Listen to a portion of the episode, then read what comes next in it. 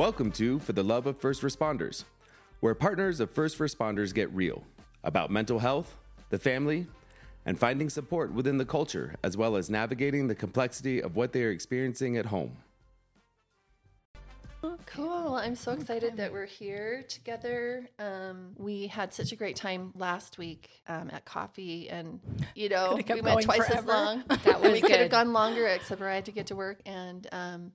And I thought it went so well that we could record. We could record something and put it out there. And this is kind of, you know, my name's Tanji, and I'm a counselor here at Chateau, and I'm really passionate about kind of meeting the needs of wives of first responders and maybe spouses eventually, but I'm starting with wives because I just see such a strong need for that. I'm seeing the same things over and over and over. Mm-hmm. And so that meeting at coffee was like the second time I've even spoken to anyone.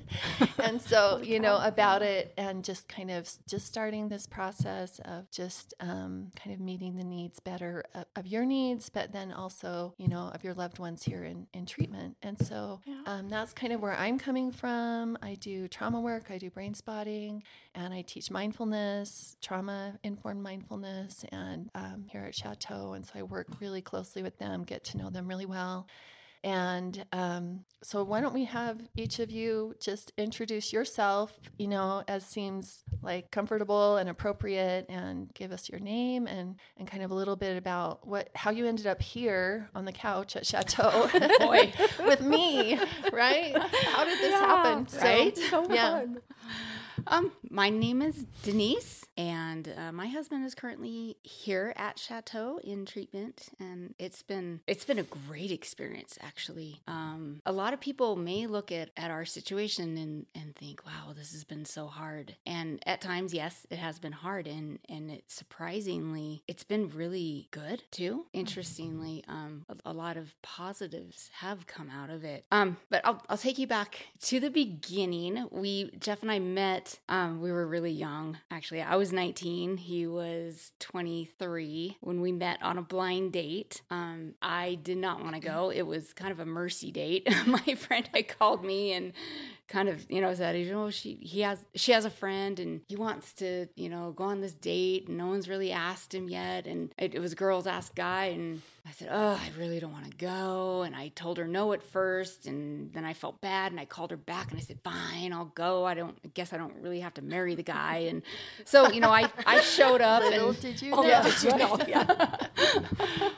And it was just kind of like we were just enamored with each other. And I just have to say, I love the rapport. You guys have both been in my office together a few times. And there's something so unique and special about you guys and the support that you give each other that's really inspiring. And that's why one of the reasons you're here on the couch with me is that I was drawn to that and wanted to know more. And so anyway, that's why I stayed with him. And, you know, I hope I don't get emotional. Uh-huh. But he's a special human being. He really is. I put up with him.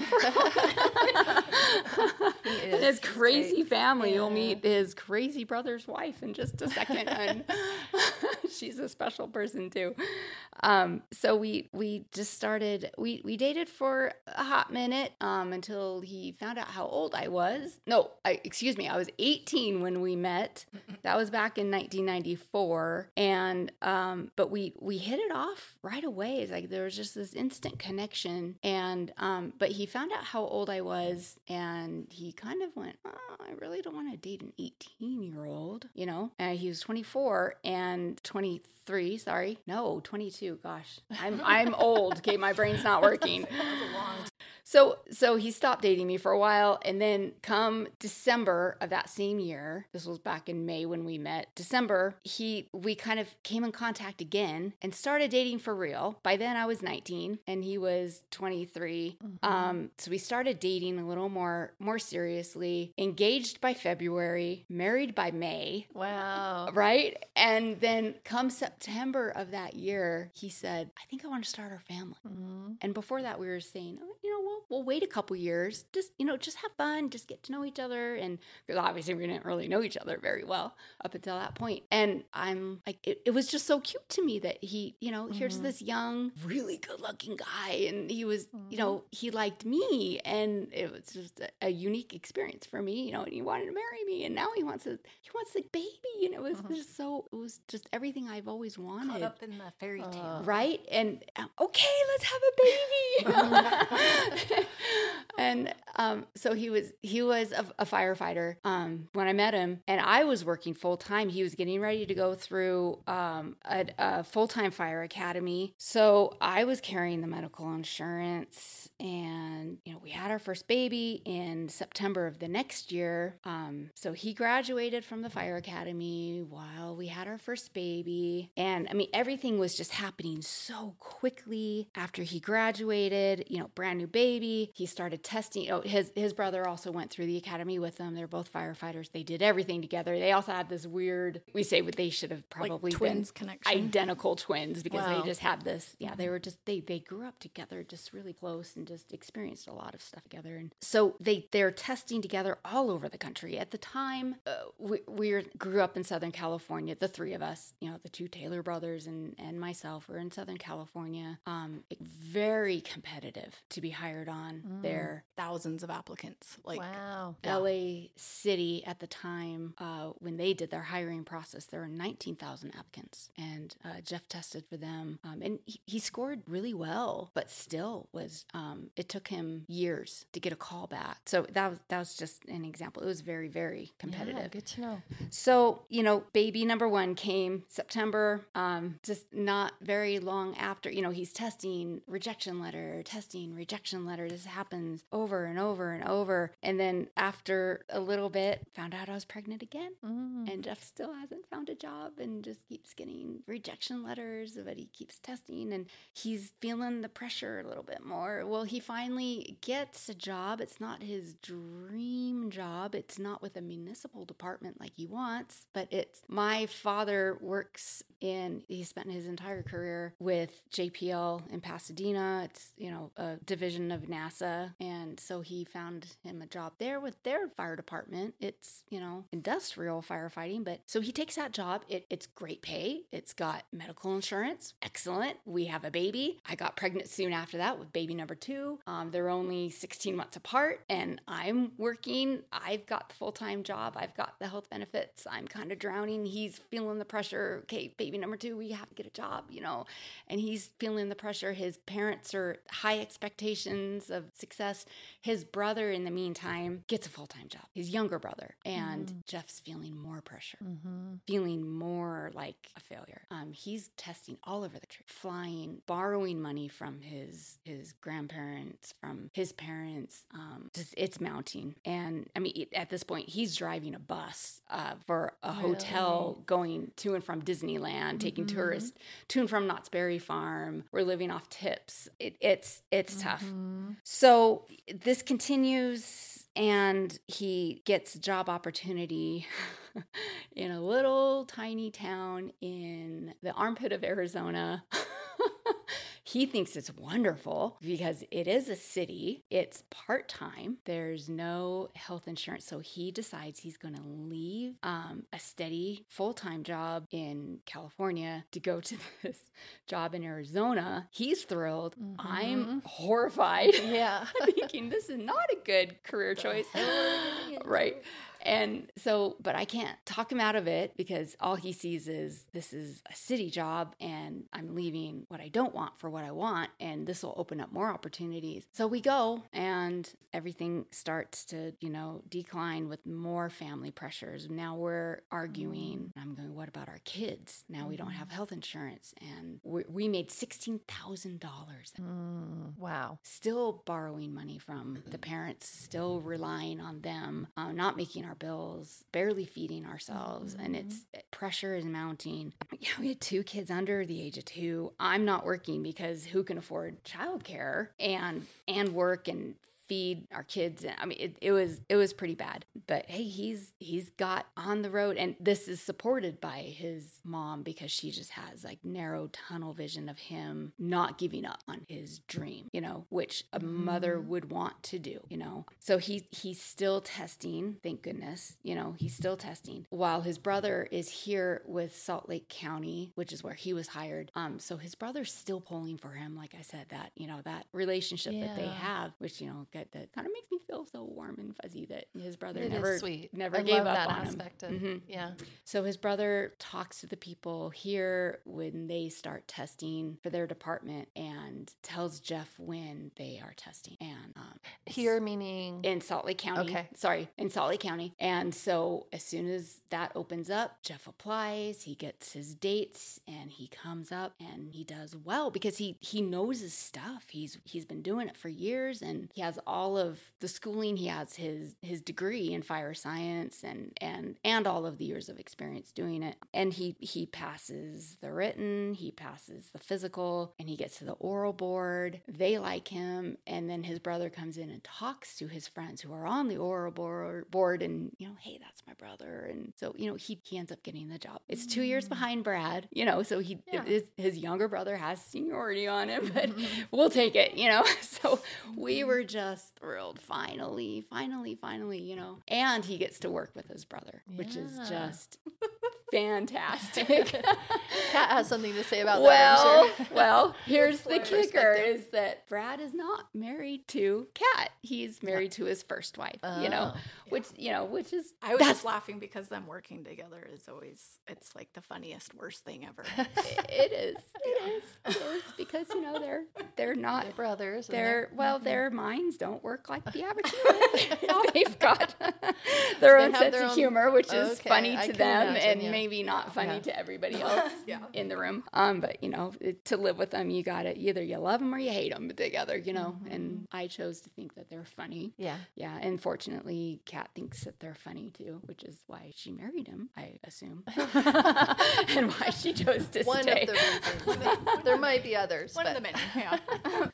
So then we move up here, and it's been great. And yet I can tell things are still not perfect. Like we always thought they would be perfect. You know, it's been this whirlwind, and we always thought, okay, once you get the job, all of our problems will be solved. And once you get the job, I don't know how many times that phrase came out of our mouth. You know, like I'm sure most people can relate to that. You know, once I do this, once this happens, you know.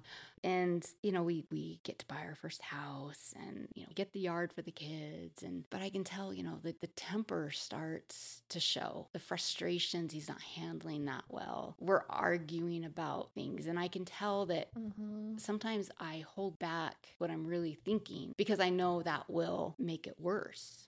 So I stop communicating on my end for the sake of maybe the feeling in the home. Harmony. Yes. Maintaining that calm for the environment of raising our children. I want them to have security, emotional security. And this is how we keep things. And that's the culture that we have maintained. And honestly, it doesn't work.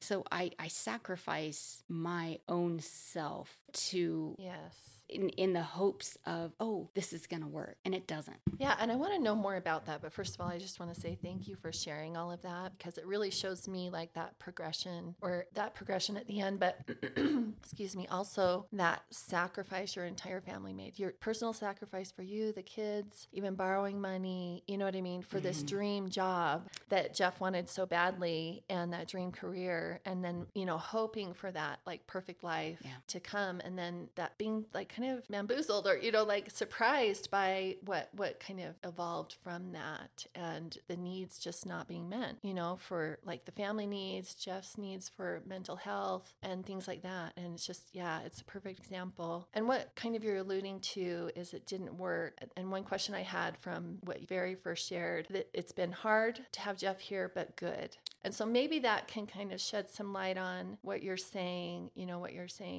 and just kind of clarify on that. Right. So I went to a very unhealthy way of having this relationship in our marriage, thinking this is like, so I adjusted my thinking and our way of interacting. I adjusted to his unhealthy behavior in the attempt to keep peace. Yeah.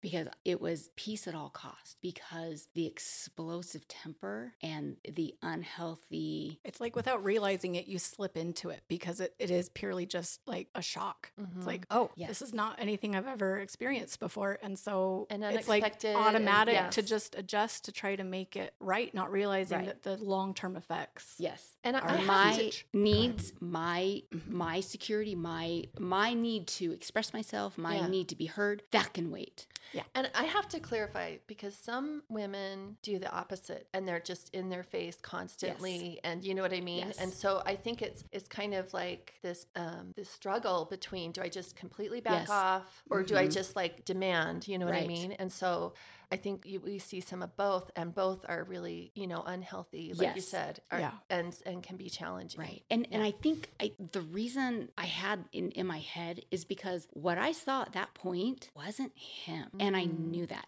Exactly. And what I saw coming out of him, I thought, there's something not right. Mm-hmm. And he's not having a good time. Mm-hmm. He's like, that's not who he is. And that's not who he wants to be. Yeah. I love how insightful you are on that, because that's really my passion is they're so misunderstood. Right. And they're not having a good time. And you know what I mean? No. That you kind of saw through that and were able to like stand by him and kind of navigate all of that and what is going on. You know? Right. Yeah. Right. And like, no matter what, I love him like as a whole person. It's not his behavior that I love. It's not what he does for me that I love. It's all of it. It's the good, the bad. And there are going to be times when I want to wring his neck. There are going to be times when I take a step back and I'm like, okay, why did I marry you? Yeah. And I'm sure there's times when he thinks that about me, although he says he doesn't, but I know there are. But I love the entire human being, and I will be patient and I will find out why he is acting the way he is, because I know that there's a good reason, because my core belief is that he is a good person. Mm-hmm. Yeah. And that's what I see when I get in there, you know, there's this surface of like angry, self-centered and, you know, and then when you get in there, it's just this like desperate need to be the helper, feeling like a failure, not speaking up for their needs ever, maybe their entire life, right? And so it's just this kind of like imploding, you know, that's happening, and kind of a collapse of, you know, even though that's who they want to be and what they're offering, you know, what they think they're offering is kind of like viewed as the opposite, right? Right. And that's the beauty of what I have seen over the past 5 weeks. I have seen that person start to emerge. It's like, oh, there you are.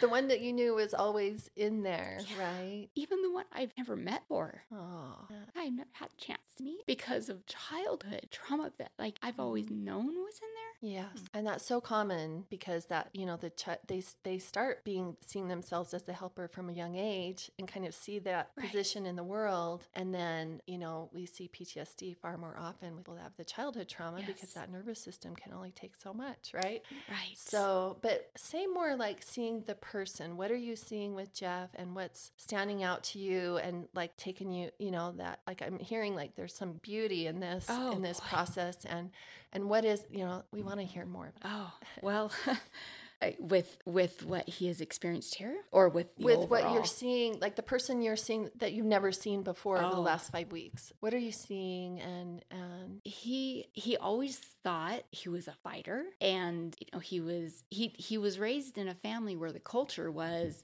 you know, stand up for yourself, stand up for your brother.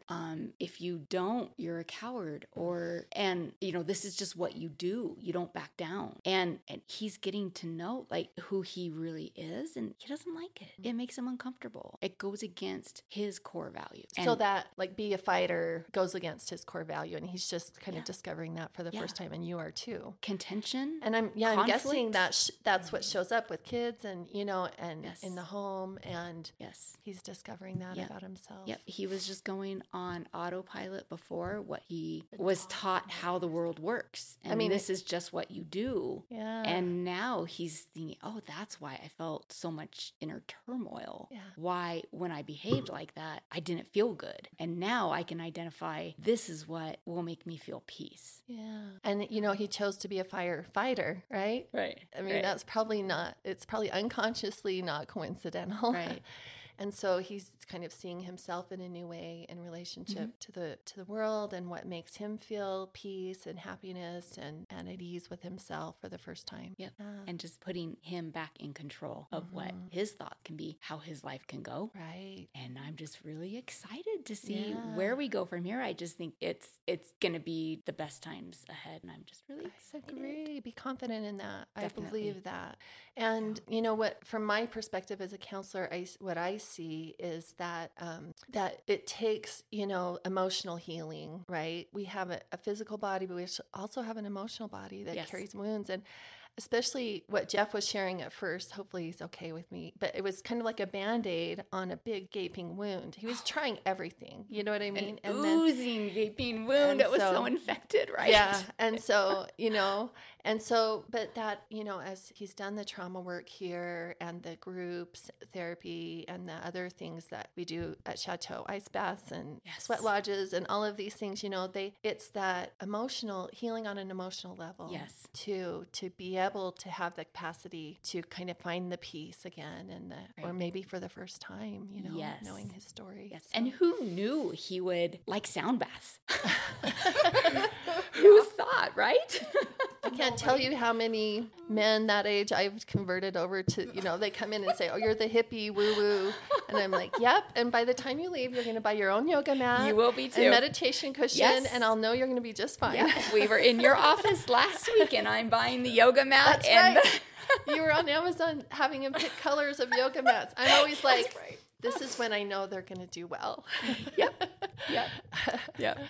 Awesome. Yeah. And he is so grateful. And I know that we're not done. Yeah. He still has, well, and I do too. We both still have a lot of the journey still ahead. Yeah. More work too. And that's okay. Yeah. I like to say this is the beginning of your journey. Like we're just starting off strong, you know, like starting that ball rolling.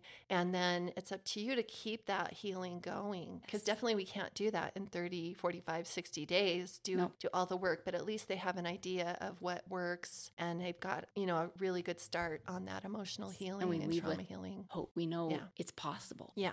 And so another thing is just, what have you done? You know, you talk about not taking care of yourself, and like, what do you see? Like, what have you maybe started doing, or do you envision doing in the future to kind of? Oh boy. Okay. Well, this is what I think has really brought me here today to agree to come and put this microphone in front of my face that I'm really uncomfortable with. What the biggest thing for me is to realize that I can't do it alone and I don't have to do it alone, that I need support for me, support outside of my husband. Yeah. And fortunately, Brad was smart enough to marry this person sitting beside me. That's why I love you guys. And hopefully I really want to get to, and I guess let's start talking about that, because you guys have such a great rapport and, you know, love for each other and support for each other.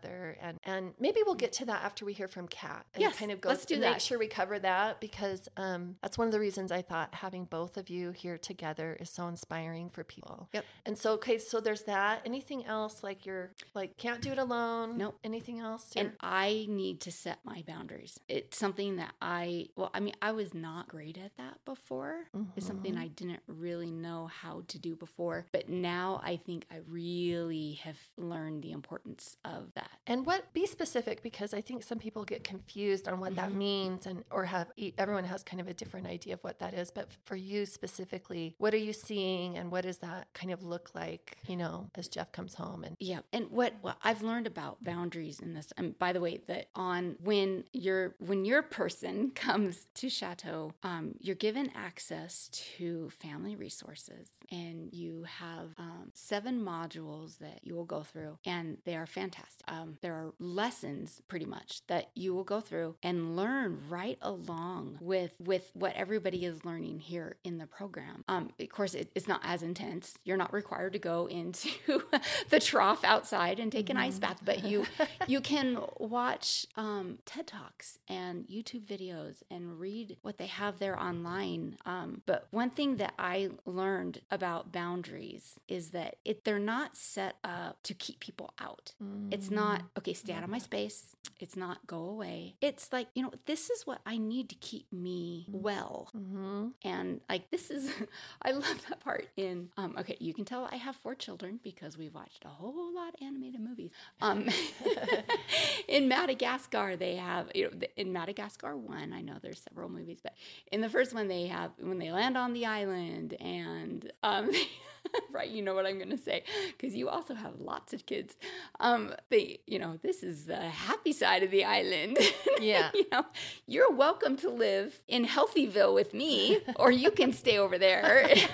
I love that. But, you know, great example. Right. You know, and that's great. You know, come and be with me and be happy and be healthy. And here we treat each other well. Here we, you know, like do your own work. Don't depend on me to like lift your mood and to make you happy and all that stuff. Like, kind of be in the same place I am, and then we can meet. Right. And not even be just like me, but just content, happy. Yes. Like, yeah. Yes. Yeah. But just be well. You know, don't have expectations of me to do things for you. Yeah. You know, allow me to be me. Like, I'm okay. You're okay. And there are certain things in life that I need for me. You know, I've learned that through thinking about it. You know, the boundaries thing was just a big thing for me. I've learned that I need quiet time every day to reset my mind and to think clearly. I just don't think real clearly when my life is chaotic. And with 4 kids, especially those first 2 super close in age, I don't know how I made that through. I don't know how they made it through. I really don't know how I survived that. But just with the chaos and the noise and the busyness, and I don't do well with that. Need that reset time. I do. Yeah. I do. So I need that every day. And so if I set a time apart for that, you know, I really need. Yeah. Like, there's that saying, you know, everything that like is broken, if you unplug it for a few minutes and then plug it back in, it'll start working again. You know, it's like the first law of IT. So I'm hearing that for moms, you know, and wives, like, I need to unplug. I can unplug and give myself permission to do that every day in a healthy way, because obviously like screens and social media and stuff don't really, you're not unplugged, but some kind of like nature or walk or that might look different, you know, for everybody. Yeah, everyone's going to be different, but finding your unplug that's healthy and that really truly resets you. Yep. Yeah. So that's just one example, but and I'm sure I'll find more as I continue. Yeah, thank you so much. I love everything you shared. So inspiring. You're just inspiring. I just want to say that, and thank you. And that's not gushing, because it's truly how I feel about you and the times that we've met, and just I hope others find that. And you too, Tanji. I know Jeff has come so far, and the brain spotting has just blown my mind. Yeah, I'm so glad it's been a journey for me to find the niche with PTSD and first responders and brain spotting, and I've ended up combining a lot of things to make it work for them. It works. I'm confident in it, and it's really, it's been effective. I think the method works. Your patience and your demeanor with the people here. Oh, thank you. Overall, it's nice to be trusted and to know my work is effective and helping. So it's really rewarding. So with people like Jeff that jump in and say, "Hey, can I do extra?" And Chateau lets me kind of maybe someday. They will work on the all or nothing aspect, but yes. Yeah. So, but thank you for everything you shared. Perfect. Thank you. Yeah. And so let's hear from Kat. Just what do you have to say? Introduce yourself and kind of how you fit in with all of this. Yeah.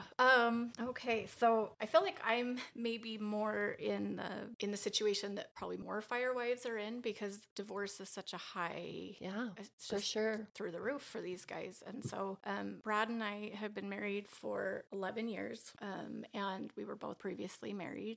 He had been married to his ex-wife for close to 15 years, and they had 4 kids. And I had been married to my previous husband for 10 years and had 2 kids. And so we combined efforts with 6. And at the time, actually, when we met, Brad had resigned a few months previous, or maybe 6 months previous to that, from his other fire job. He had to resign due to substance abuse and issues that arose with that, a lack of mental health care, a lack of resources within the department, things of those nature. And it was eye-opening for him. And anyway, so when we met, he was still trying to figure out a job, what he wanted to do, if there was anything he could do, because in his mind at that point, he was only a fireman. And so as we were dating, and I just immediately fell in love with the person that he was becoming through this trial that he was going through. I guess he was really open and honest and vulnerable at the time about things that he was struggling with, and I loved that, because I didn't have that with my first husband. So that like really drew me in, like, really, you're gonna tell me how you feel? And you're like, you actually care how I feel? Okay. Well, like, and Brad is also a really special person. He's very special. Well, I never met him. I mean, to preface, he's not a treatment here, but he is in treatment, and so I'm sure you'll get to that, but Taylor brothers got to do it together. Even if they don't plan it that way, the universe kind of lines it up that way, right? It is so true. Well, and we got to maybe talk about how they came to treatment at this particular point. Oh yeah, we can get to that later. Definitely. I'll make a note of that. But so just seeing the desire that Brad has as a person to help others, like that is a core part of who he is. Regardless of childhood trauma, I think that is a very essential part of him. He wants to be of help to others, to be of service to others, and it helps him feel good too. And so I could see right away that becoming a fireman again was something that he still needed. And so we went to work on the steps he needed to take to get back into the fire department again. And he was really worried and skeptical, because as we know within the fire community, it's a small community. It seems like everybody knows everyone, really, for some reason or another, and doesn't matter where we go, there's always a friend. You always meet a fire friend. So that's just how he was so worried, thinking like there'd be no way I could get a job back with my reputation, what I've done, the issues that I've had. But I felt very strongly that he absolutely had to be back in there, for even if it was just for unfinished business, for himself to feel like he wasn't going out in that way for this career that he'd wanted since he was 5. He wanted to be a fireman since he was 5 years old. That's such a thing too, is it's really devastating when they leave on a bad note, and that happens often, and it's tragic. Yeah. And what I loved was that he was taking accountability for, the things that he had struggled with, and was doing anything and everything he could to maintain and keep going with that. And so we just pushed forward with, applying to all the different departments here in Utah, because we didn't want to leave the kids, and was a big part of it. And so thankfully, when he was hired on again within the same valley, he was pretty floored that he'd be given that second chance. And so he was determined at that point to do the very best he could do, even if that meant again going back to unhealthy behaviors, because it meant so much to him to be back there and to have that chance to rebuild his reputation. And so we just pushed along. I had no clue what I was getting into, because I was seeing at the time that Brad and I got married and were dating, I was seeing a better Brad than what he had been previously. I was seeing the product of the work he was putting in at the time. And I could also see that he is willing to work, and he is willing to do what it takes to get better. Yeah, both Jeff and Brad were raised very, very strong work ethic. Definitely. Yeah. Their dad was a good example of hard work and overwork. Sometimes. But so we just kind of plugged away, and within within a couple years of him being back on the department, he had a relapse, and he'd already been to two other treatment centers before I had met him. And so this was our first one as the years had gone. So let me back up. So he had relapsed, and that was pretty hard on him, but he quickly just jumped right back into his own self-care and taking, you know, getting back on track. But again, started to just slip. He hadn't really gotten to the root of the problem. And so that starts to go backward. And the department that he is now with, the call volume is far greater. And he works more downtown area. He gets very, very, so just calls that he wasn't used to, a lot more fire calls, a lot more medical calls, all those things. And slipping. And so by 2017, you know, we're 5 years into our marriage, and he's having to go back to a treatment center. And thankfully that last one was gearing more toward firemen and first responders. And so I think there was a lot more that he got out of that treatment than he had in the previous, which is good. But it just had started spiraling at home too, because I had and do have trauma from my previous marriage that I hadn't dealt with, right? And so you just slip back into really unhealthy habits. And same thing with Denise, where it's like you suddenly see these bouts of anger and depression and anxiety and self-harm and being so hard on themselves for these things that they've done wrong. The shame cycle. A lot of the shame cycle. Yeah. And so as a spouse, it's like, oh, okay, so I can't be angry right now because you're angry enough for both of us. And if I get angry, then we're going to have a shit show going. Right. So I have to now be mindful of my feelings and how I'm expressing them and having to hold and repress for his sake and for the sake of kids. Yes. And not only that, then it's taking on more and more responsibilities that it seems that they can't handle. Right. So whether it's financial, parental, dealing with ex-parentals and, you know, dealing with anybody that they have a problem with at this point. And it's like you just keep taking it on because they can't seem to handle it. Stuff at school with the kids. Oh, yeah. Teachers. It doesn't matter what it is. It's like if they can't handle it, you take it on. Because, you know, in my mind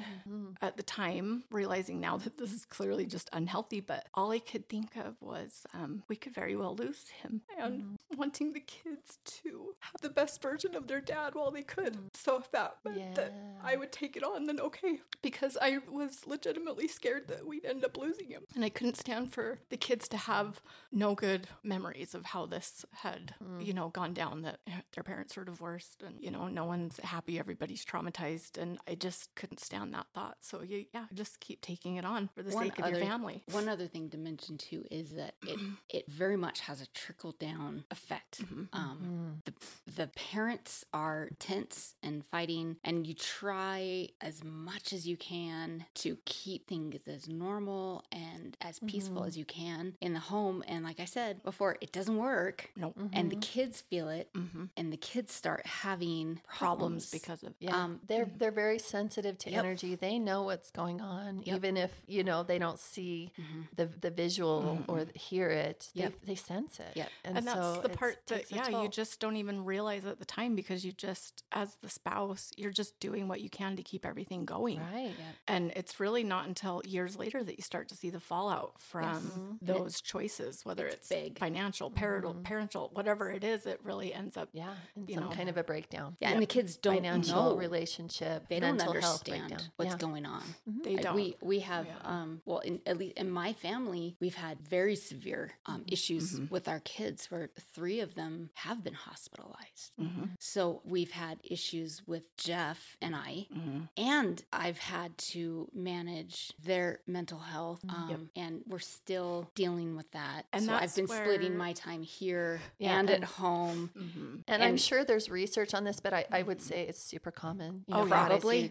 And the, you know, and that's one of the things that they come in with, this just this heavy heart about the kids and how they're struggling. Right. And there's just nothing worse as a parent, right? Right. And then you just take it all on. My mental health, my struggles are affecting this perfect little being that I brought into the world. And and that's the guilt, that the angst over that is just so huge. Yep. Yeah. And I'm powerless to stop it. And another reason why the wives need the resources nurses mm-hmm. need this support. Like, we need to know that there is a network out there, and we understand like our the friends. This is a weird dynamic. You have to have been a fire wife to understand. This.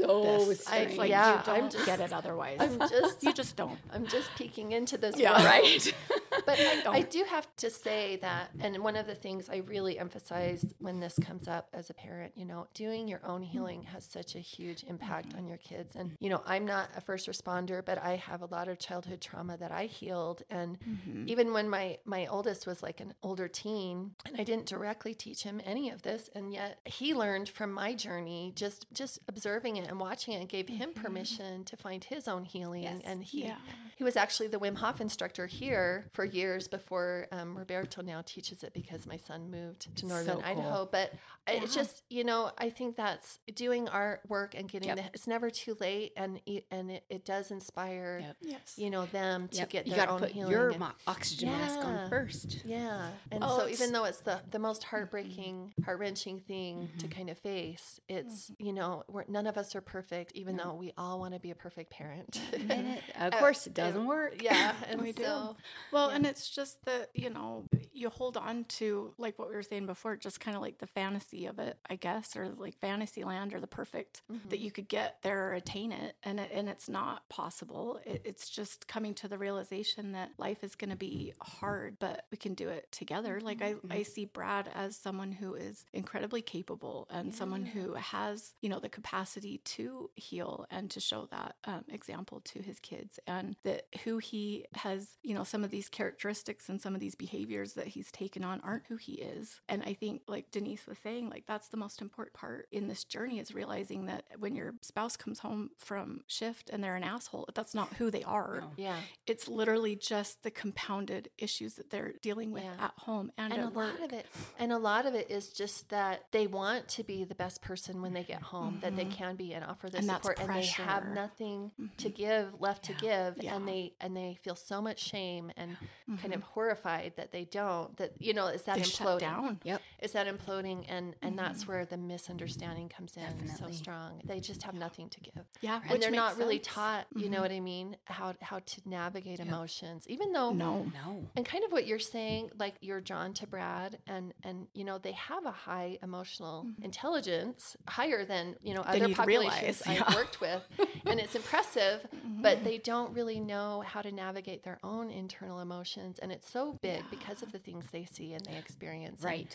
That, you know what I mean? Yep. And so it's just, it's just this. And they need that support still. That's the hardest part. Yep. It's like they need someone that is patient enough to navigate that with them, for them to start to see like, oh, okay, this, I don't want to be this person, and I can change. And it's so foreign for them to let someone help them. Yes. Because that's just. They're the helper. Mm-hmm. Yeah. And so the culture it's just this whole is almost, well, you chose this job, you knew what you were getting into. Yeah. Mm-hmm. And they're almost shamed for letting these things bother them. Oh, yep. I totally agree. There's so much. Can you not? The human brain is not designed to handle what they see and what they hear, what they deal with. Yeah. And so they don't, and the general public doesn't understand the level of support that they need. Yeah. And even as a wife, sometimes like seeing it firsthand and seeing the pain that they're in, and you know, the struggle that they have, even we're just like at a loss, like, okay, I don't know what to do for you. And that's a big thing as to why, you know, we're on this kick too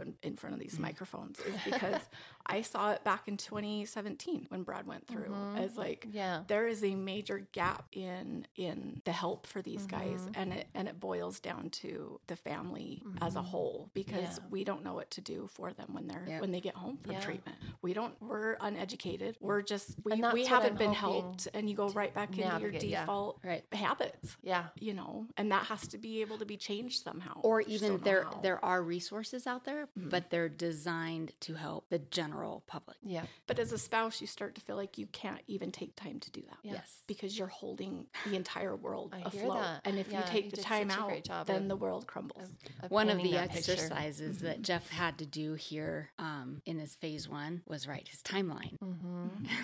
He sent it to me. He emailed it to me. He's like, hey, I finished it. Do you want to read it? I'm like, sure. Yeah.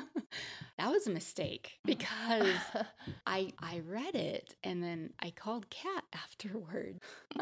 And I was just traumatized by reading my own life. Yeah. It was horrific looking back on what we had gone through. From his perspective. Yes. Mm-hmm. Well, and I had read it, and this is all stuff that I knew about. This is all stuff I had lived through. Yeah. And experienced myself. But it was seen, but I had experienced one thing at a time. You know, okay, I will deal with it as it comes, and then I won't think about it again.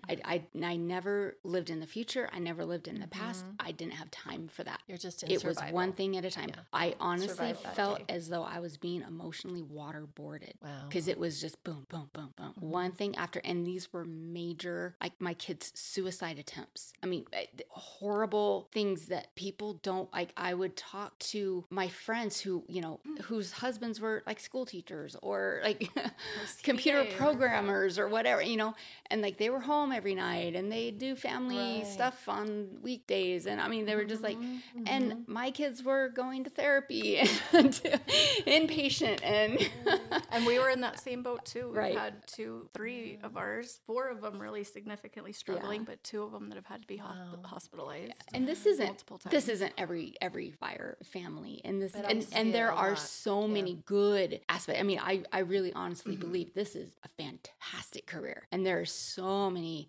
benefits, fun things, and so many wonderful, honorable, fantastic things to be involved with. And I am so proud to say that he is a firefighter. Mm-hmm. And I wanted to put that out there. It is not all bad stuff, but when it is bad, it's bad.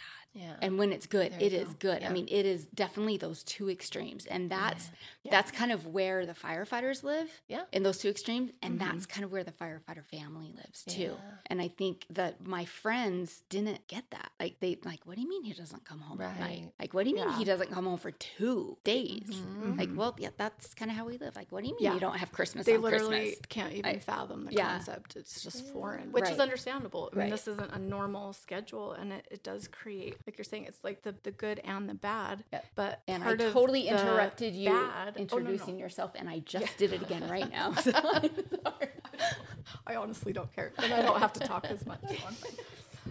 But it's just like realizing that the stigma and the inability for these guys to get the help without feeling weak is it's heavy on them. Shame. There's a lot of shame, and just the self-loathing, especially if it's just, multiple times. Brad is he had told me for years now, ever since he'd gone back in 2017, he's like, "I'll die before I go back into another treatment center. They don't work. I won't do it." And you were literally afraid that would, you know? Oh, because I could see it. He'd had enough attempts. He'd had enough attempts at his own life that I knew that would happen if he wasn't getting the help he needed. And that was something that, and I'll say it, we prayed for, realizing that they need a very specialized help. Mm-hmm. And Brad's back east right now. He's at the IAFF Center of Excellence that is just strictly firemen. Mm-hmm. And for him this time around, it's what he needed because it set a different environment and a different tone in a way that more has helped him. Yeah. Mm-hmm. But also helped him realize that it's like, okay, so there's healing in the trauma as they're at the stations together and they go on these calls with one another and they're having to experience this together. Mm-hmm. But he's also starting to see that there's healing, or that there's like bonding in the healing too, that they can, it doesn't all have to be trauma and bad memories, that they can heal together too. And that's where the beauty comes in. This needs to be perpetuated. And as fire wives, a lot of that healing can be done together as well, because you understand each other without even really having to say anything. It's like, oh, my husband just lost his shit again. Such a great, that's such a great connection. Like, they can heal, we can heal. Mm-hmm. And, you know, in my trauma work, definitely that, like, and every trauma book I've ever read has that hope in there, that like the growth that can come when we heal our trauma. And so thank you for bringing that in and connecting that to not only the firefighters and first responders and paramedics, but also to, you know, their families, that growth can be there, and it can be amazing. Well, and we've relied on it because as the spouses, like we've said, you feel like you can't take that time for yourself to go heal and to get that emotional, like everything you need. And so you do start to rely on your sister wives, basically. And like you're saying, like that's a different show. Yeah. Now that I just said that out loud, I was like, hold on. That sister wife. The Fire wives. Okay. Yeah. We clarified that. Yeah. But yeah, you're saying your friends don't get it. And so you guys have kind of found support in each other. And amazingly, your sister-in-laws and you love. This is a unique situation. You know, she's the sister God intended me to have. That's what I tell everybody. I love that. Yeah. I'm sure you're right. And so, you know, both of them ended up in treatment about the same time or within the timeline. Mm-hmm. It was triggered, we think, because we've lost a lot of firemen over the years. Jeff has lost 4 friends to suicide within the last 5 years. Yep. Wow. Yeah, Brad, the same. And this is like tragically so common. Mm-hmm. This is what leads them. Mm-hmm. Back in April. Yeah. Well, both. This was the trigger for both of them. Jeff and Brad. Literally both of them at the same time. What was it, about 15 years ago or so, I'm guessing. Jeff could tell you the exact date. But Jeff and Brad, back when they were working for the same department, it was not a smart idea. They bid the same station, and their captain made out of the similar mold as the Taylor brothers, which was a horrible idea. It was like, first idea. Storms all met together. Mm-hmm. Okay, so we've got captain, firefighter, engineer. Okay, all kind of best, worst idea in the world. But boy, did they have fun. Okay, I bet. Brand new station, all shiny new, smelling good paint smell on the wall, and it didn't last long because they had a little too much fun together. And so that was broken up. Firemen are like 5-year-olds if left unattended. They really are. They need supervision. They need a lot of supervision. Why do I believe that? Oh my gosh. Totally. They're like children. Children with a lot of skill to light stuff on fire and do dumb. They do have an amazing skill with fire. We have a fire pit out here, and they'll just know when it's going to tip. And they're just so intuitive. Well, do you really want to have a fire pit here? You might want to rethink that, right? At least it's worked, but I'm not in charge of it, so. Get one with fake flames, perhaps. So and they've got so many good stories from that. Just a lot of good memories. So they've maintained that friendship over the years. And in fact, so Matt, who is the captain, Jeff and him worked together just in March, April. Jeff is captain at the station where he's at now, and Matt was acting in as battalion chief, and the battalion chief was stationed at, that was kind of his home base where he slept, and that's where he ran out of at that station. And so Matt was acting in as battalion chief there, and Jeff had identified he had needed some help, and we had found a good therapist who did ART therapy, and he had been working with him for a while and really made some good progress with some trauma. And him and Matt had, just because of their history together, they'd been able to talk about some hard things. And Matt had said, "Yeah, I'm kind of struggling too." And they were able to talk, which was huge, huge. I mean, number one, for them to have a serious conversation was huge, but also number two, to talk that about climate of like joking, laughing, having fun to kind of distract. Yes, might sometimes interfere with like the real conversations that need to be had when you need help, and when we're losing friends because of that. Yes, and to talk about some of their trauma. Matt had been back and helped out during 9/11. He was on USAR. Mm-hmm. So he had responded many, many times. Amazing, on that. So he had really over and beyond what Jeff and Brad had been just locally. It was too much. Yeah, just a little too much. And he had tried. I think he'd been to one session of ART, and Jeff had worked one of the last shifts before Matt took his life. And it's the last person. I think that's the hardest part for them to wrap their head around. It's like, even if you say you're struggling, you still don't realize really the depth that they're struggling with, or because they don't want to say like, yeah, I've been thinking about taking my own life. Mm-hmm. Even if you ask them straight out. Yeah, because their job isn't on the line. You know what I mean? And, and their livelihood and their, and everything they care about. And if they've thought about it, then that means they're going to end up, on a 72-hour hold, and, it's going to ruin their reputation. It's going to do, like, they think of all these things and the fallout. Right. And what has happened. Killing themselves sounds easier. Yeah. Terrifying. Unfortunately. And then they think about others who have reached out for help. Yeah. What has happened to them? Yeah. What kind of reputation reputation do they have now? Yeah, mm-hmm. Exactly. Are they trusted? And is there stigma? Is there judgment? Is there shaming them? Unfortunately, there are people kind of who say, oh, so-and-so has been to treatment. I don't want him. Mm-hmm. Or, And then on the flip side, you do find the ones that are really supportive because they're in their own struggle. And yes. they're supportive because they want to see how it turns out for you, too. Like, okay, well, if he can do it, then I can do it, And there is, like, most of the clients I work with or, it seems like most of them want to go back and really advocate for, I did this and it was great and I needed it. And if anyone else needs it too, I'm here. Come talk to me. I'll help you, I think when you find something that's so good and it means so much to you, I think that's just the natural feeling that you want to go out and share it with everybody.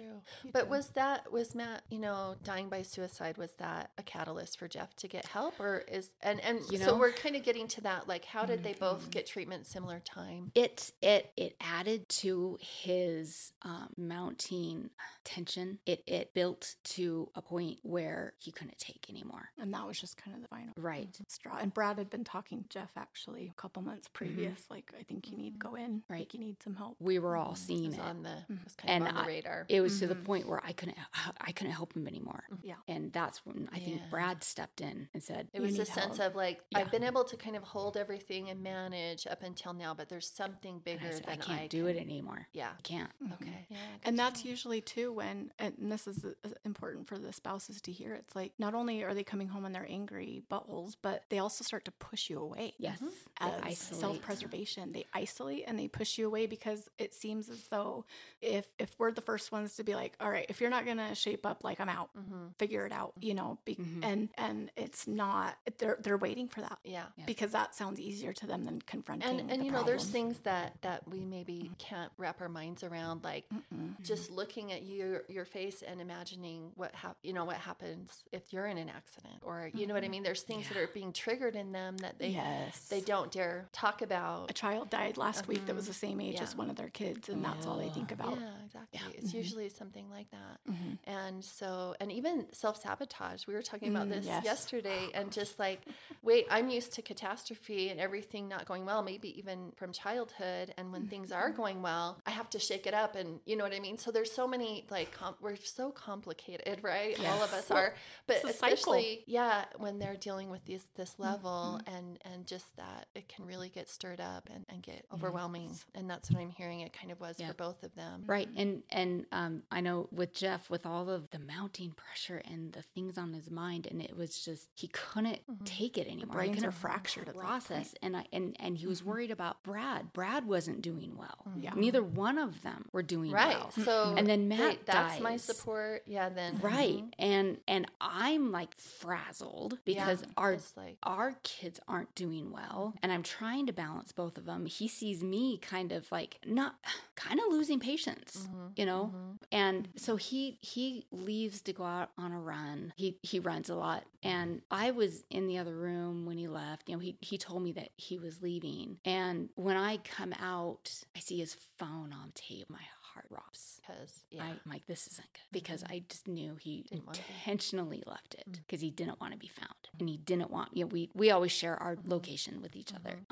And when he had been gone for an hour and a half, then I really started worrying. I called Kat, told her what happened. And at first I was mad, like just that anger, don't do this. Don't do this to me. Don't do this to the kids. I mean, you go through all of these emotions, and then, Kat said, do you want us to come help look for him? And this happened right after we went out looking for Brad. Yep. So again, Taylor brothers, got to do everything together. Got to make life so fun. And how awesome though that you have each other to kind of rely on and get some perspective. And it's the only sanity right now. Right. Yeah.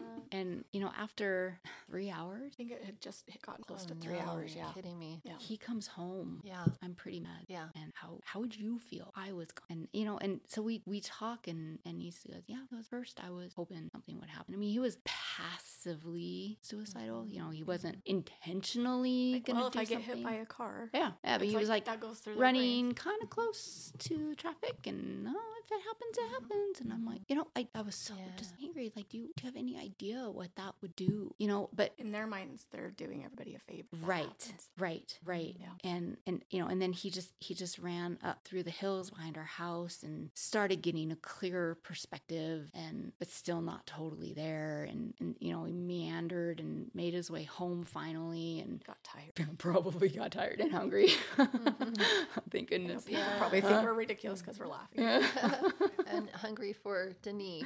You know, how could maybe he wanted to be babied for a while, which is, you know, that's fine. Whatever brought him home safely, I'm grateful mm-hmm. for. And then Brad had some fun. Oh yeah, because we say fun together in the most sarcastic way possible. Brad had been, and this is a cycle that he's had for years actually, but increasingly so lately, which was that when he was really struggling, he before would go just get really drunk or you know, find whatever substance he was on at the time and take too much of it and just hope that he didn't wake up or maybe get in a traffic accident or whatever it was going through his mind, not like an active plan per se, but he'd shut off his location, be gone for hours and a couple of times days at a time, and you can't find him, and go out looking for them and hoping that, you know, he's safe and okay. And then it's almost like that brings him back to the reality of what it could have been. And so they start to do a little bit better. And it's just kind of like this repeating, at least for Brad, this is a repetitive cycle, this like impulsive need to run away and hope that it was all just going to end to end the pain.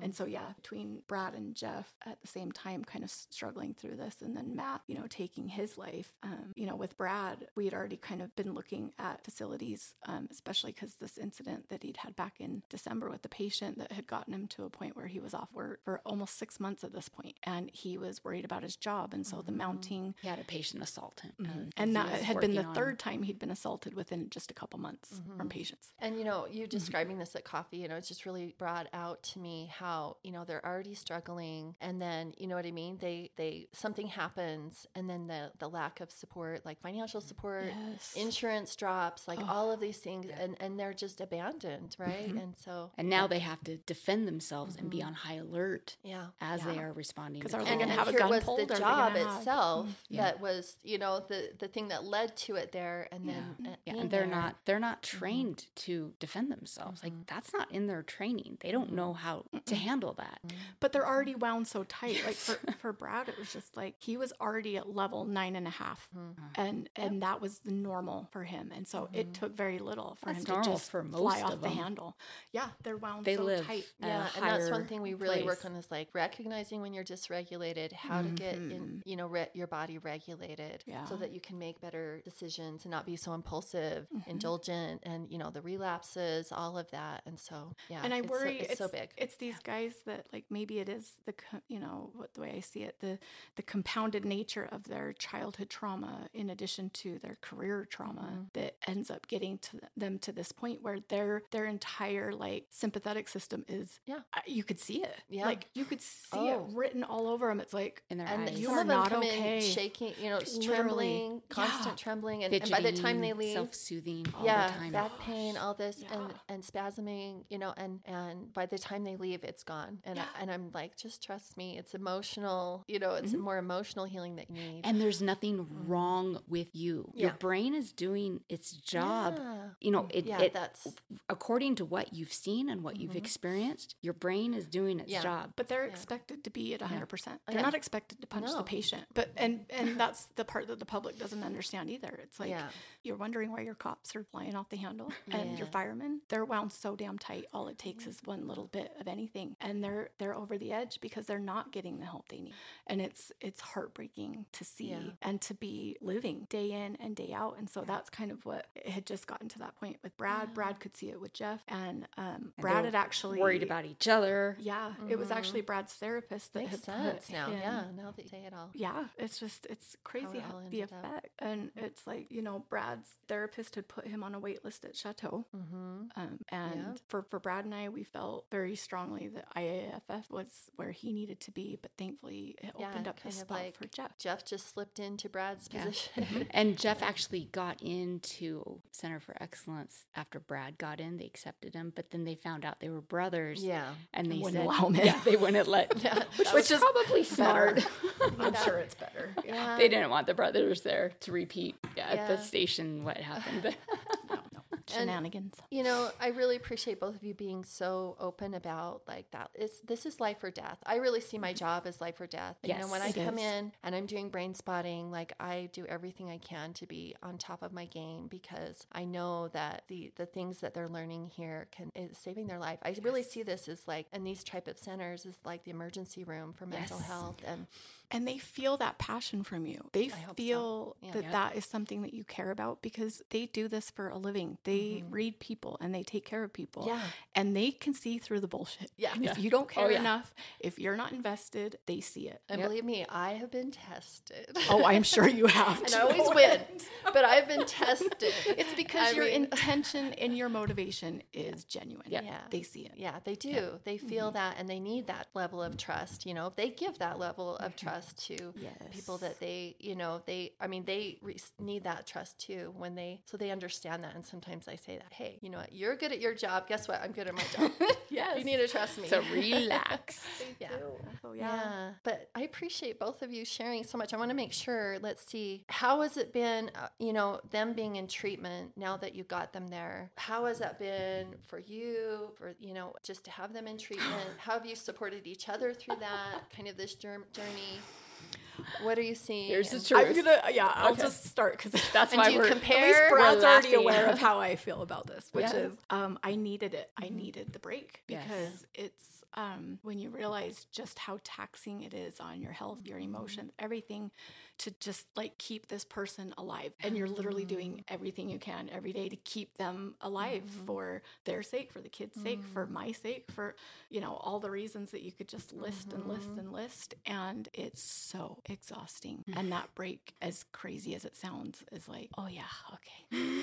I bet I can see that. Yeah. But, and at the same time, it's not like I'm still dealing with appeals for insurance. Mm-hmm. And this is the other part that I want to get. It's like insurance companies don't care. If you can't back it up for something that they legitimately want to cover, they don't want to do it. And so we're stuck fighting. And so, but guess what? That's on me too. Mm-hmm. Whether he wants it that way or not. Part-time job. My part. Yeah. It's just fighting with insurance companies. And I'm willing to do the fight because I'm so angry at the way that they're being treated in this. But anyway, it's just that it is a break and yet there's still responsibility that has to, you don't just really get the real break you need is what it amounts to. It feels nice because you can get the space and get perspective and you kind of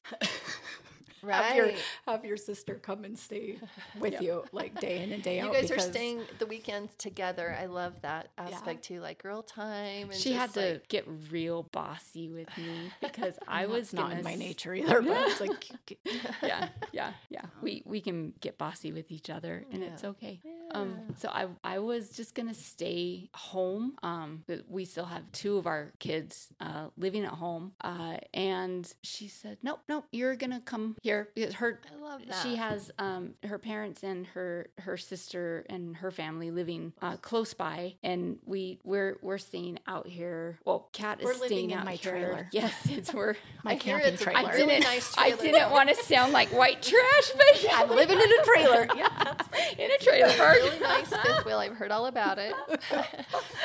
It actually is very nice. It's honestly to take the time. It's in a beautiful, beautiful setting. It's right next to a river, and there's trees, and it's green, and it's like talk about needing that quiet time. It's I drive up from the city, and I can feel my body relaxing, and I feel like I'm nature. And I when Jeff came in to Chateau, it was the week before Mother's Day, and on Mother's Day, I went and bought myself a cat because that's my emotional support animal. a little snuggler, huh? And yeah, and he's not one for animals, but I told him, I'm like, yeah, while you're away, I just might get a cat. And he's fine, whatever. And so, I told him, I'm like, yeah. In one of my letters, I got myself a cat. She's beautiful. Thank you very much. And yeah, good for you. And we named her Kari the babysitter from The Incredibles.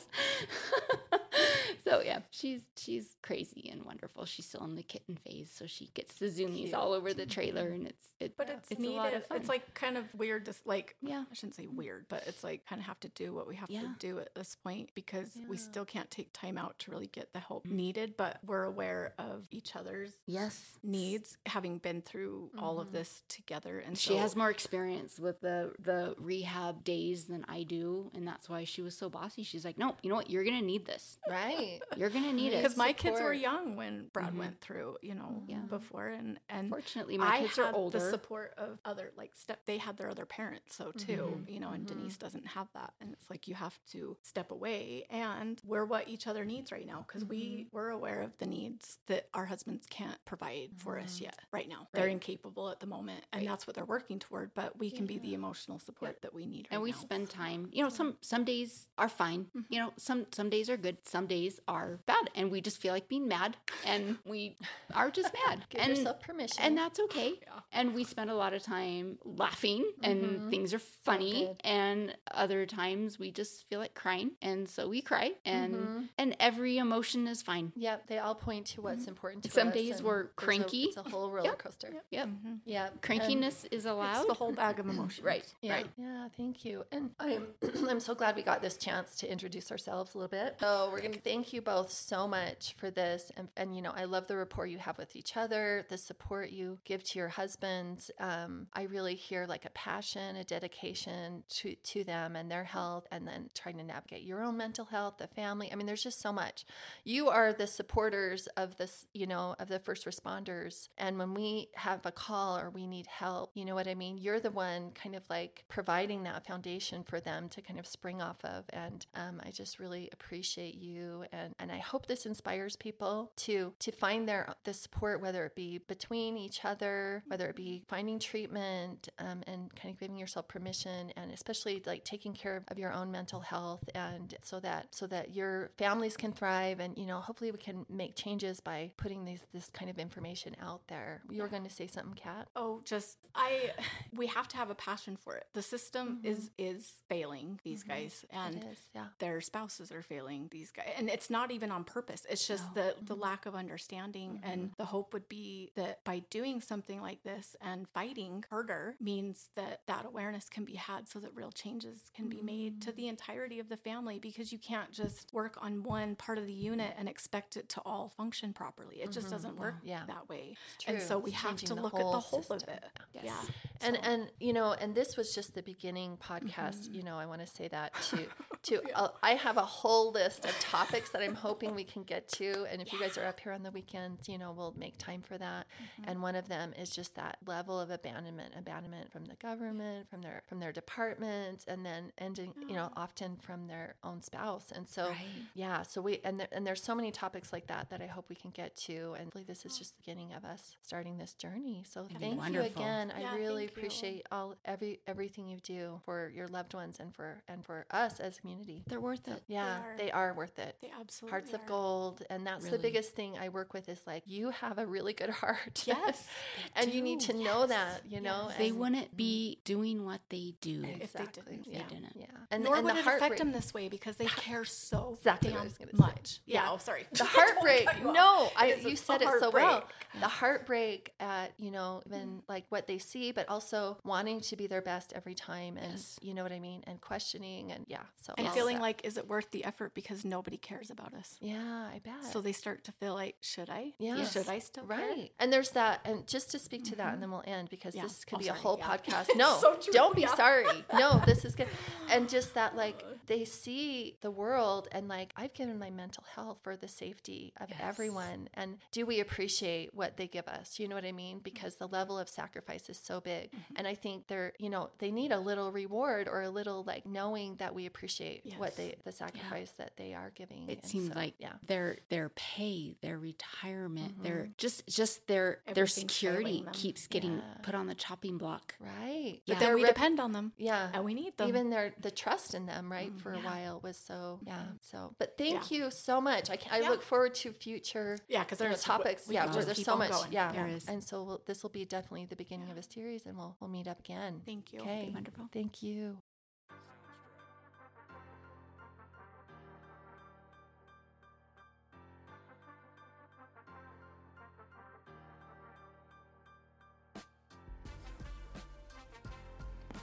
Chateau Recovery is a 16-bed treatment facility nestled in the foothills of the Wasatch Mountains in Midway, Utah. Chateau's First Responder Resiliency Program is designed to treat the unique challenges and issues that first responders encounter in the course of their careers. Chateau's comprehensive and highly individualized approach to treatment addresses more than just the presenting issues. It addresses the why. Each of their seasoned, trauma-trained, and culturally competent therapists utilize evidence-based, specialized therapies to treat trauma at its core and enable clients to begin the healing process while developing a resilient and healthy relationship with stress. Chateau Recovery is trusted by departments and agencies from around the country to treat responders and veterans. In fact, it is one of only a handful of facilities nationwide that is vetted and approved to treat members of the Fraternal Order of Police. For more information, or to speak to a representative, go to chateaurecovery.com or call 888-507-5031.